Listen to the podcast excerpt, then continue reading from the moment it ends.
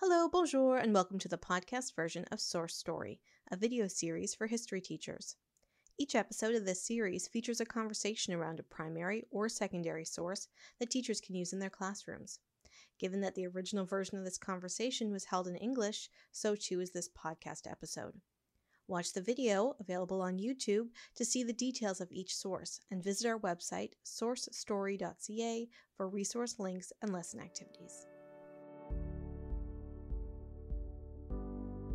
Hi everyone, Dr. Samantha Cutrara here, the Principal Storytelling Officer for the Histoire Source Source Story video series, a video series where myself or a French host get to talk with historians and archivists and curators and sociologists and anthropologists about one primary source that you might be able to bring into your classroom and ask, uh, what is the source, what is the story, and how can it challenge Canadian history?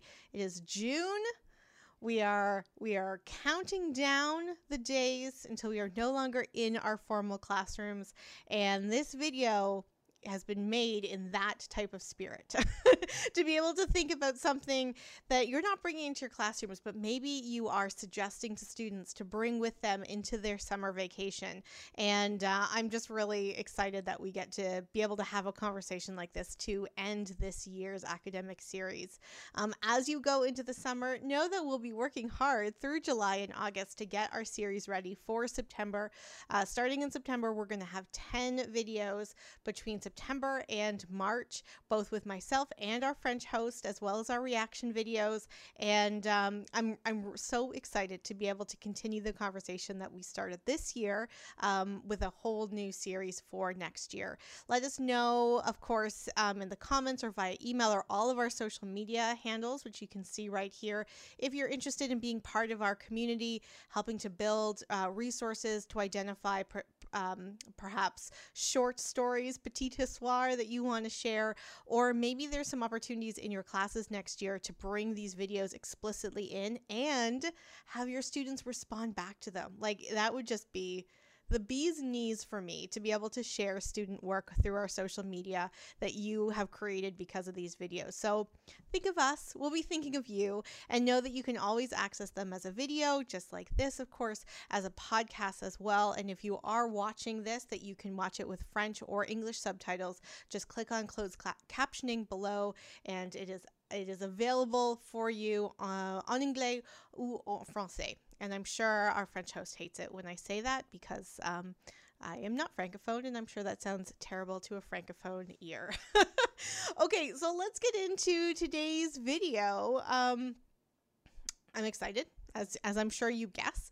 Uh, and the three reasons why I'm excited is one, this is the second video out of two where we partnered with Niche. Uh, Niche is a network of historians that are interested in the environment and the landscapes, and they do such excellent, excellent work through their blog. And this is the second time that we get to work with them on um, a, a particular video. They identified a historian that would work well with us, and they're going to be doing some uh, correlated resources on their website to promote it. And I'm just so thankful for this collaboration because I don't know if I would have gotten to the two people, uh, Jenny Elliston from um, the last video that we did and Dale Barbour for today, if, uh, if it wasn't for them. So thank you so much. I'm so happy that we get to do partnerships and we have a couple partnerships coming up for next year too, which I'm excited about.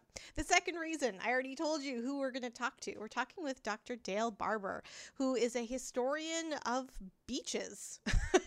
He's a historian of beaches. I mean, there's no better way to say it. Um, we're going to be talking about beaches today, specifically Sunnyside Beach in Toronto. But the conversation isn't just about Toronto. Um, we were like laughing that it would be great to go down to Sunnyside and film the video on the beach, but we're not actually filming in June. It is way too cold to go down there and film.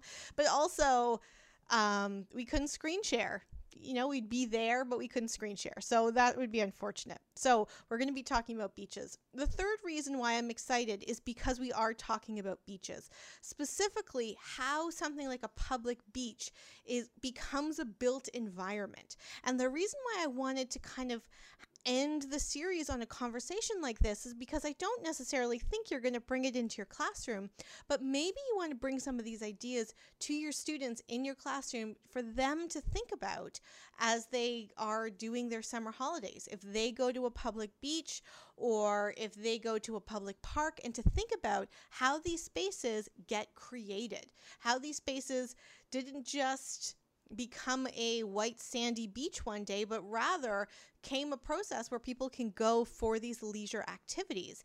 And what does that mean in terms of colonization? What does that mean in terms of race and ethnicity? What does that mean in terms of gender? And so this is this is a fun conversation because we get to talk about beaches, but really it's a serious conversation to talk about the different forces that make these public spaces spaces where we can go and do leisure activities. So bring these ideas to your classroom for your students, just maybe to think about. Um, uh, in the summer, or if you're watching this in preparation for September, it might be a good conversation starter um, when you start the the year back in September. And I'm just thinking of like in September when there's like those extra very very hot days and the students are just like sweaty and in class and they're staring outside and they just want to be outside. I don't know if it's nice or cruel to be like let's talk about the history of beaches. Actually no, it's the, it's nice. It's the nicest thing you could do and I hope that you do it. we are going to have some videos this summer just so you know they're going to be our short story petite histoire. So make sure you you subscribe below, you like this video so that you know when those videos are coming. Again, on our social media, we'll be promoting it. And um, and yeah, all right, let's uh, let's go over to Zoom. Let's talk with Dale and uh, let's learn about beaches. Dale, I am so excited to talk with you for this kind of balmy uh, summer final video. Um, before we get into it, please introduce yourself. Okay, my name is uh, my name is Dale Barbour. I'm a historian that looks at recreation areas, uh, recreation areas, beaches, environments, places like that. Um, how people use them, kind of how they learn to use them as well. My uh, my background, my training from came from the University of Manitoba, or came from the uh, University of Manitoba, University of Toronto. I'm now working as a course instructor in Winnipeg. So I've been in Toronto, I've been in Winnipeg, um, I've been around a bit. Well, I love that your work um, talks about, like you said, these these areas and how we learn to use them and how we create them because so much of what we're going to talk about while we're going to talk about a specific location can be you know extrapolated to other places and i think that's always useful when you have so many experiences in different places that you can pull on the learning um, of those. So thanks for grounding us in both uh, Winnipeg and Toronto. Um, okay, so we're talking about a Toronto source today. Uh, what is that source? We're talking about Sunnyside Beach in Toronto. It's a beach on the western side of the city. Um, it has a long history in Toronto. And at the beginning of the 20th century, it was a super popular bathing beach in Toronto. So we're going to be talking about Sunnyside, and we've got a picture up. I think we're kind of looking at the off season here, but this is the uh, the stretch of Sunnyside, looking out towards the Humber River in Toronto. You know, I love that we're talking about a beach because there sometimes there are shots when it is more in season that makes it seem very dare I even say tropical, Sunnyside Beach, but also there are lots of beaches in Toronto, but around Canada too, that have these kind of different flavors. They seem very familiar, but also unfamiliar because of the original landscape. So I can't wait to get into it. It's interesting too. I mentioned this when we were talking beforehand that my grandmother, when she was a teenager, that little period between when she was a teenager before she was a mother spent a lot of time partying and dancing at Sunnyside. So I always have a soft spot in my heart for it. Your grandmother was probably the ideal demographic they were looking for when they built a place like Sunnyside. They imagined that young adult crowd, you know, particularly people between, uh, you know, they're teenagers in their early 20s, between, uh, you know, when they're still single, they're going out to party. They built Sunnyside to be that sort of place. When they originally built it, it had a beach, it had an amusement park, and they were thinking if we can get these young singles out here, you know, this sort of new market, uh, we can make some money from them. Yeah. uh, let's just dive right into capitalism. uh, do you want to take your screen share down? Sunnyside was all about capitalism. Sunnyside was all about capitalism. Um, I kind of want to, one of my goals in this project is to sort of uh, denaturalize how we think about beaches. We think of them as a natural environment. I want you to think of Sunnyside as a bit unnatural. It's a place that had to be built, and it's a place that was built with certain goals in mind, including a bit of capitalism. Okay, so you know the second question in this series is what is the story, and I think that that last little bit you've hinted at what the story is going to be, and I know because I've seen some of your work, and we talked a little bit about uh, this this source beforehand. That I know we're kind of going to go through quite a large stretch of time, which I think is really exciting because like as someone that lives in Toronto, I can go visit there now. My grandmother would have visited there in the late 40s, early 50s, but we're going right back to the beginning of the century, right? So why don't we why don't we like get right into it? What is the story of this source? How can we think of it as like not like a non-natural place? How can we understand it with the that intersected intersection with capitalism? All right, I want us to think of Sunnyside Beach as um, we're going to go right back to the, uh, the late 19th century here. And I want you to think of what using a beach would have been like back then. Uh, back then, if you were using a beach, you were probably male and you probably weren't wearing a bathing suit. You were, you were skinny dipping, as we would call it now. Uh, and there weren't really designated recreation spots for bathing.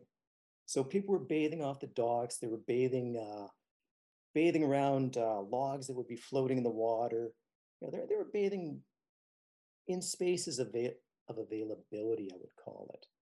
So again, if we go back to the 19th century, the beach is sort of a place where men and women went together as a recreational space. Didn't really exist in Toronto. In some ways, we had to kind of import it in. So as a and and of course just to to cut in there quickly of course we're talking about like settler populations we're talking about leisure we're not talking about indigenous uses of lake ontario which is where the sunnyside beach is because that kind of importing in is literally part of that kind of settler kind of colonialism to build to, to nation build right? It is exactly you know we, we tend to think of settler colonialism as uh, you know, bringing in our type of agriculture, you know, bringing in, you know, the set of plants we want to grow, setting up our cities. It's also, I'm going to say, taking possession of the land in an embodied fashion. You know, saying, okay, we're going to start using this area recreationally. And we're, we're going to do things over here. We're going to do things over here. And as part of that, you know, as, as bathers, you also kind of have to learn the local environment. Something indigenous people would have done beforehand, something settler colonialists have to do as they come into these areas. So yeah, it is very much taking possession of the waterfront and using it for your purposes. Absolutely. I think you have some archival photographs to help us understand some of the different elements of Sunnyside. Is that right? I kind of want to walk us through what Sunnyside would have looked like around 1900 or so. By this point, you know, it's primarily a beach where men and women can bathe together. So by 1900, you know, it's expected that, you know, men and women can use this space. The men are expected to be in bathing suits, the women are expected to be in bathing suits. But what I want to point out is that when we look at Sunnyside around 1900 or so, it doesn't look like a beach is supposed to. The, uh, the shoreline is torn up. It's got hydro lines offshore that are looping around Lake Ontario to Niagara Falls. It doesn't look like a beach should. I think that's a really interesting activity. If a teacher wanted to do to talk about this in their classroom, it's a really interesting activity to kind of um, brainstorm with their students. Like, what do you expect a beach to look like?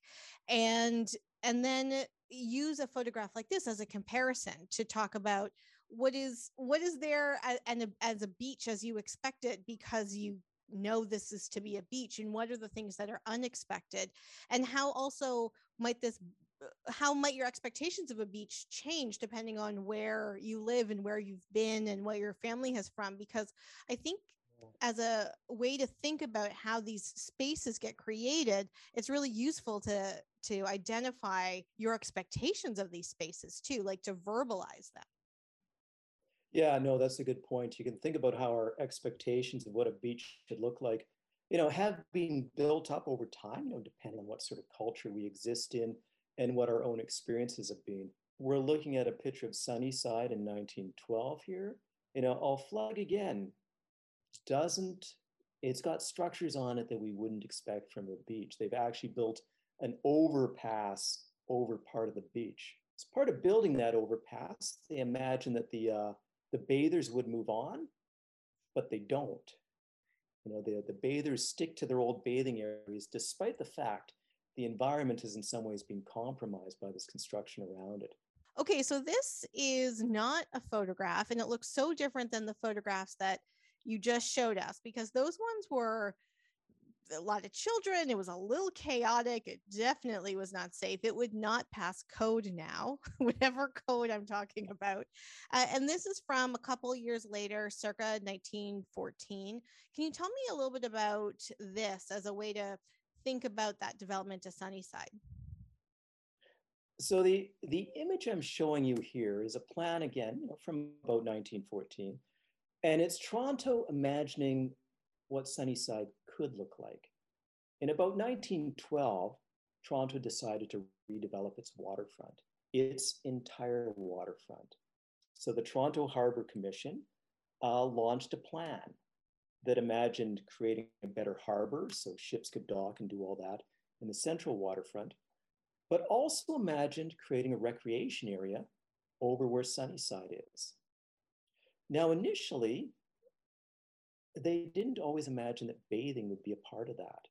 Some of the initial plans for the waterfront envisioned a waterfront where you would drive by or you would take a train by, and you might look out on the water and say how pretty that looks, but you wouldn't actually use it. So in this plan, you know, we can see there, there isn't even a beach. There's an area where the boats can come in, but there isn't much thought about what the beach should look like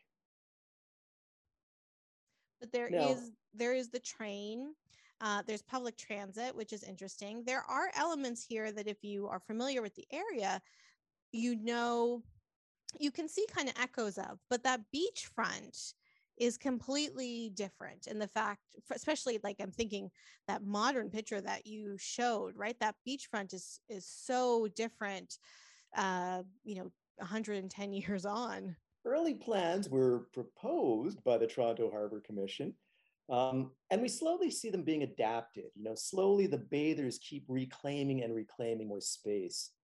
And part of the reason for that as well is that the Toronto Harbor Commission realizes there, there is money to be made from creating a, a stronger recreational area on the, uh, on the Western waterfront. So, you know, plans like this are fairly quickly dropped. It's like, all right, we need to create a recreation area there. Eventually, we even need to create an amusement park there that'll service more people and will allow us to earn more money. So you said that they that people like were kind of claiming it, and that's why the Toronto Harbor Commission was like, okay, we need to do something else with it. So this photograph uh, I think you're going to tell us a little bit about that transition to the recre the, the like the like the recreation area, not just the beaching area, but the amusement park and stuff. Um, can you tell us a little bit about this? We're looking at Sunnyside Beach under construction here. And again, I, I do want us to think of this idea that Sunnyside Beach actually had to be built. The, um, the Toronto Harbor Commission comes in and extends the shoreline, pushes the shoreline out further to create a sandy stretch of territory you know, it pushes that shoreline out so that the beach looks like a beach. In this picture, I think we're actually seeing uh, probably dredges working offshore, and they're also um, constructing the uh, the, uh, the beach protection areas offshore. We've got uh, walls offshore that are intended to pr- protect the beach from shoreline erosion. So we're seeing them being built here as well.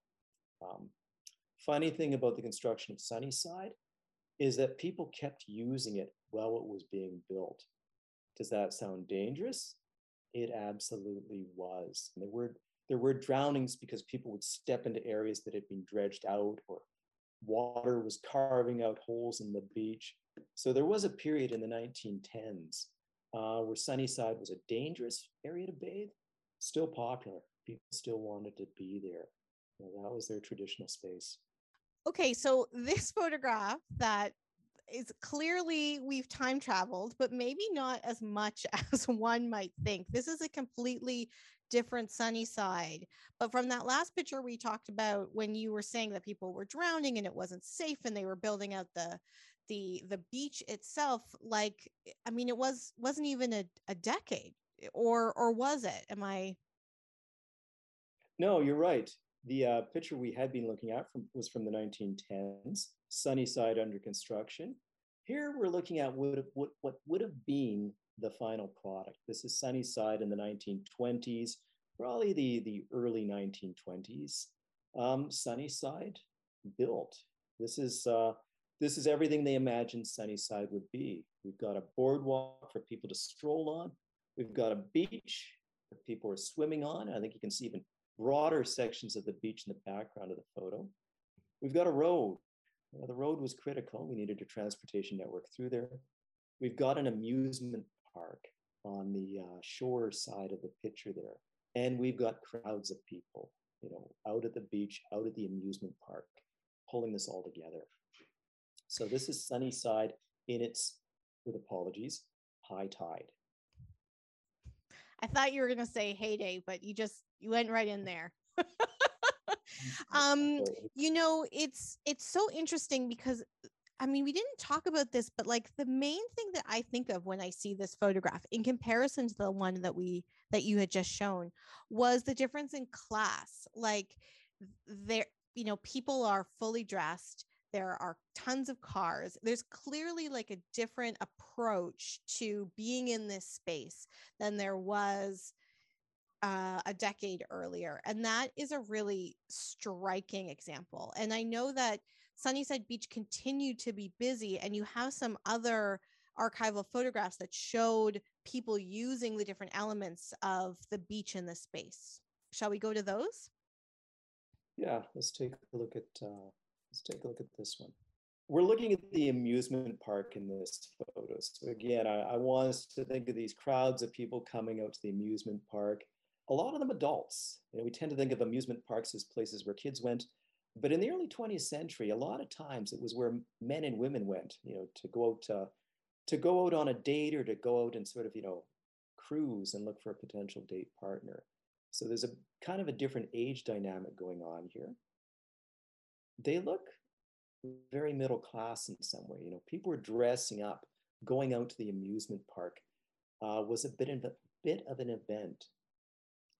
For what it's worth, they probably weren't all middle class. You know, a lot of these people were dressing up. They were working class. They were putting on their sort of Sunday best and going out for an event. Um, the Harbor Commission, when it was planning Sunnyside, you know, always sort of imagined a refined environment. And in pictures like this, we, you know, we get a sense that they succeeded. But the working class also made space of their own on Sunnyside. So I don't want us to think of this as just a sort of, you know, wealthy playground.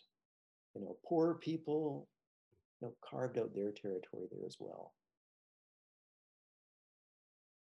Yeah, you know, uh, one thing that struck me, um, considering, um, you know, we're into our third year of the pandemic, is all the people. and then, like, when you think about what happened between, um, uh, between those first photographs that you showed us and these ones, and there was a whole world war, and you know now now that we're getting into summer i know i'm really looking forward to being around people a little bit more despite the you know the the fears of of covid but i'm excited to be around people more. And i i wonder when i look at a photograph like this if people too coming out of world war ii and the influenza epidemic if they also were excited to be around other people right? And like you said working class people use these spaces and built these spaces as well. And i wonder if there was an element of that of of of um really appreciating being a- around each other and being alive and having leisure time to be able to to do this. Being back in the crowd in some ways. Yeah. I think there was an element of that you know i think there was an element of that uh, you know that makes us think about these crowds in the 1920s but even in the late 1940s and the early 1950s coming out of uh, coming out of world war ii a lot of these beaches sort of had their their second life after World War II. Uh, you know, if we want to skip to a different beach, we could take a look take a look at Winnipeg Beach uh, in Manitoba. You know, some of its best years were in the years immediately following the Second World War, when you know people were recovering, people wanted to uh, people wanted to party in some ways. They wanted to go mm-hmm. someplace and uh, have fun. So there is there is a there is a recovery narrative here as well, I think. This is sort of an idealized picture of Sunnyside. We've got the uh, the bathing pavilion in the background, this this monstrous bathing pavilion where hundreds of people could go in and change clothes and come out and use the beach. And we've got the um, we've got the beach crowded, and we've got all the people on this pier in front of the bathing pavilion posing for the photograph. You know, make no mistake, this is very much a group of people that knew their picture was being taken. But this is Sunnyside as it's opening in the 1920s. You know, the future, the way we should be using the beach, has arrived. And that that pavilion, not not the wooden structure, wooden and concrete structure, but that pavilion is is still there. And through the magic of editing, we're back to this photograph, which is where we started, and we see that same structure that we saw in the, the photograph from the 1920s. And I think you have some better shots of it too, correct? Yeah, we're looking at the uh, the Sunnyside Bathing Pavilion once again. It's uh, survived and it's uh, survived from the 1920s, still being used today. Sure, we can see people playing on the waterfront. They're playing in the sand. Not too many of them are bathing.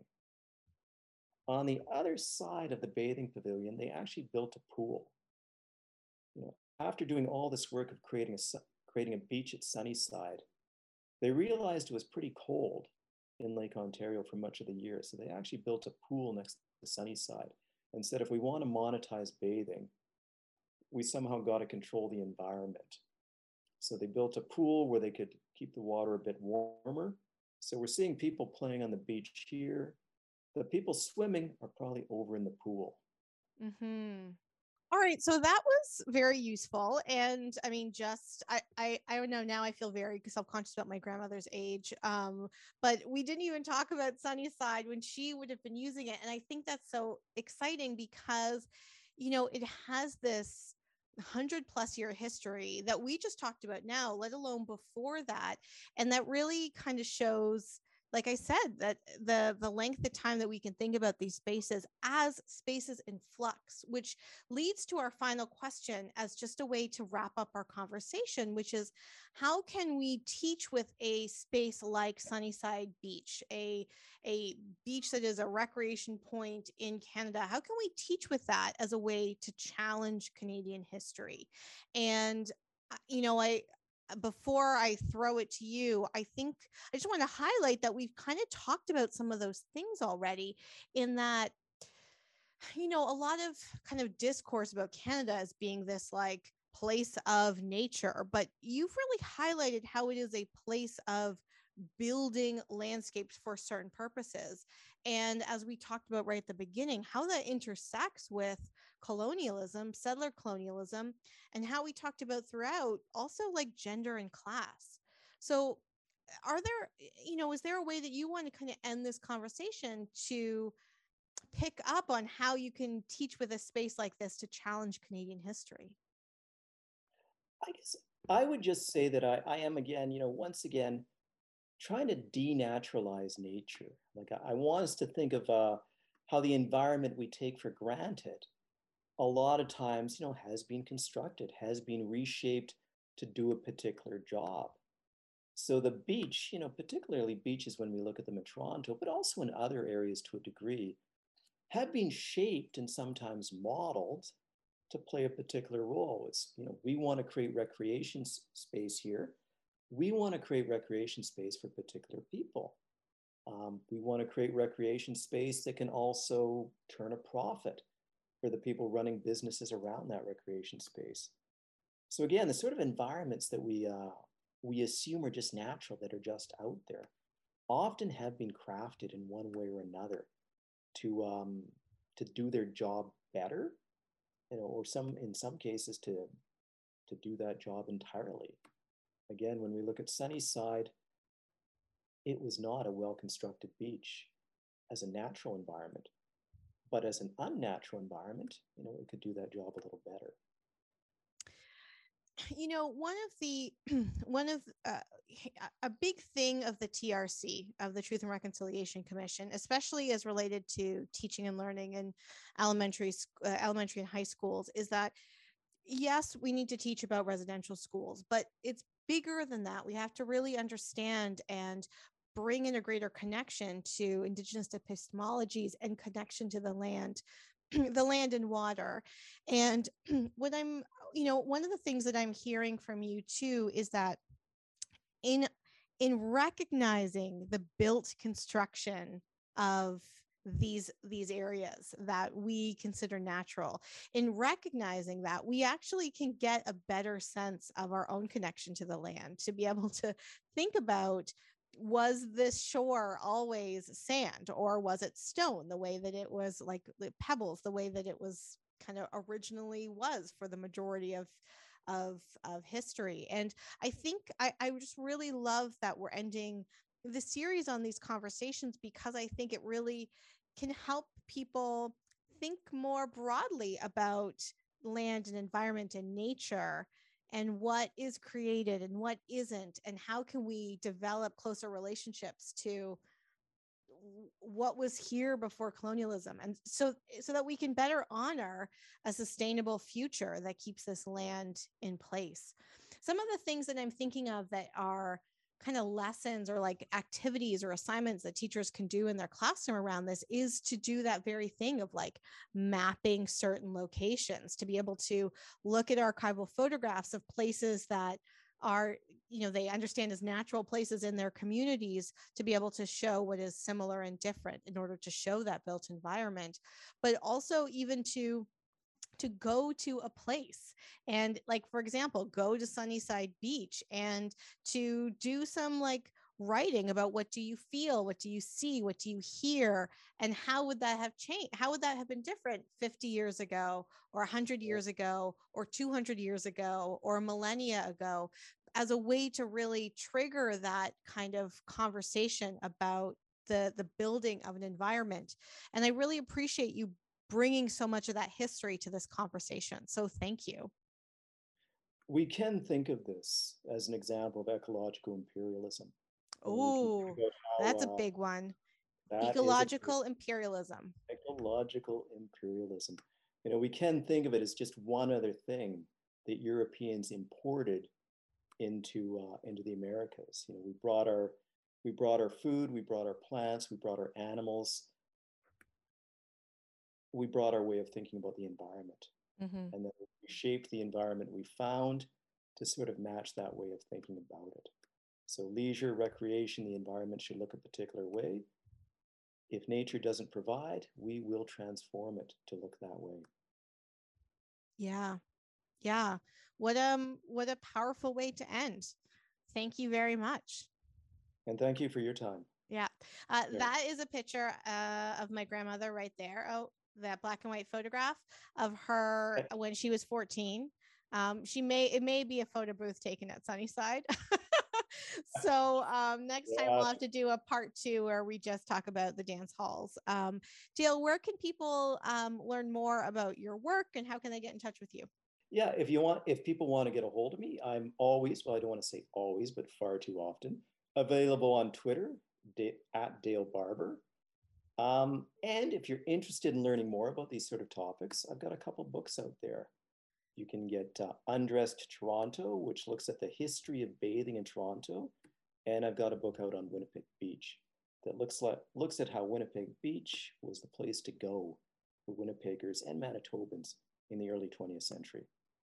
Well, I know you mentioned Winnipeg Beach in the middle of the conversation, and we, you know, we're not talking about that right now, but I'm glad that you can point people to where they can learn more about kind of similar and different processes there. So we'll make sure to have links to your books below, uh, as well as your Twitter account. And um, yeah, thank you so much. Have a wonderful summer. Enjoy bathing wherever you go, leisurely bathe. Thanks a lot for your time. This has been great. Okay, bye. Take care. This series is a collaboration between Historic Spaces, an educational consultancy, and Glendon College York University. This series has been made possible by the Government of Canada.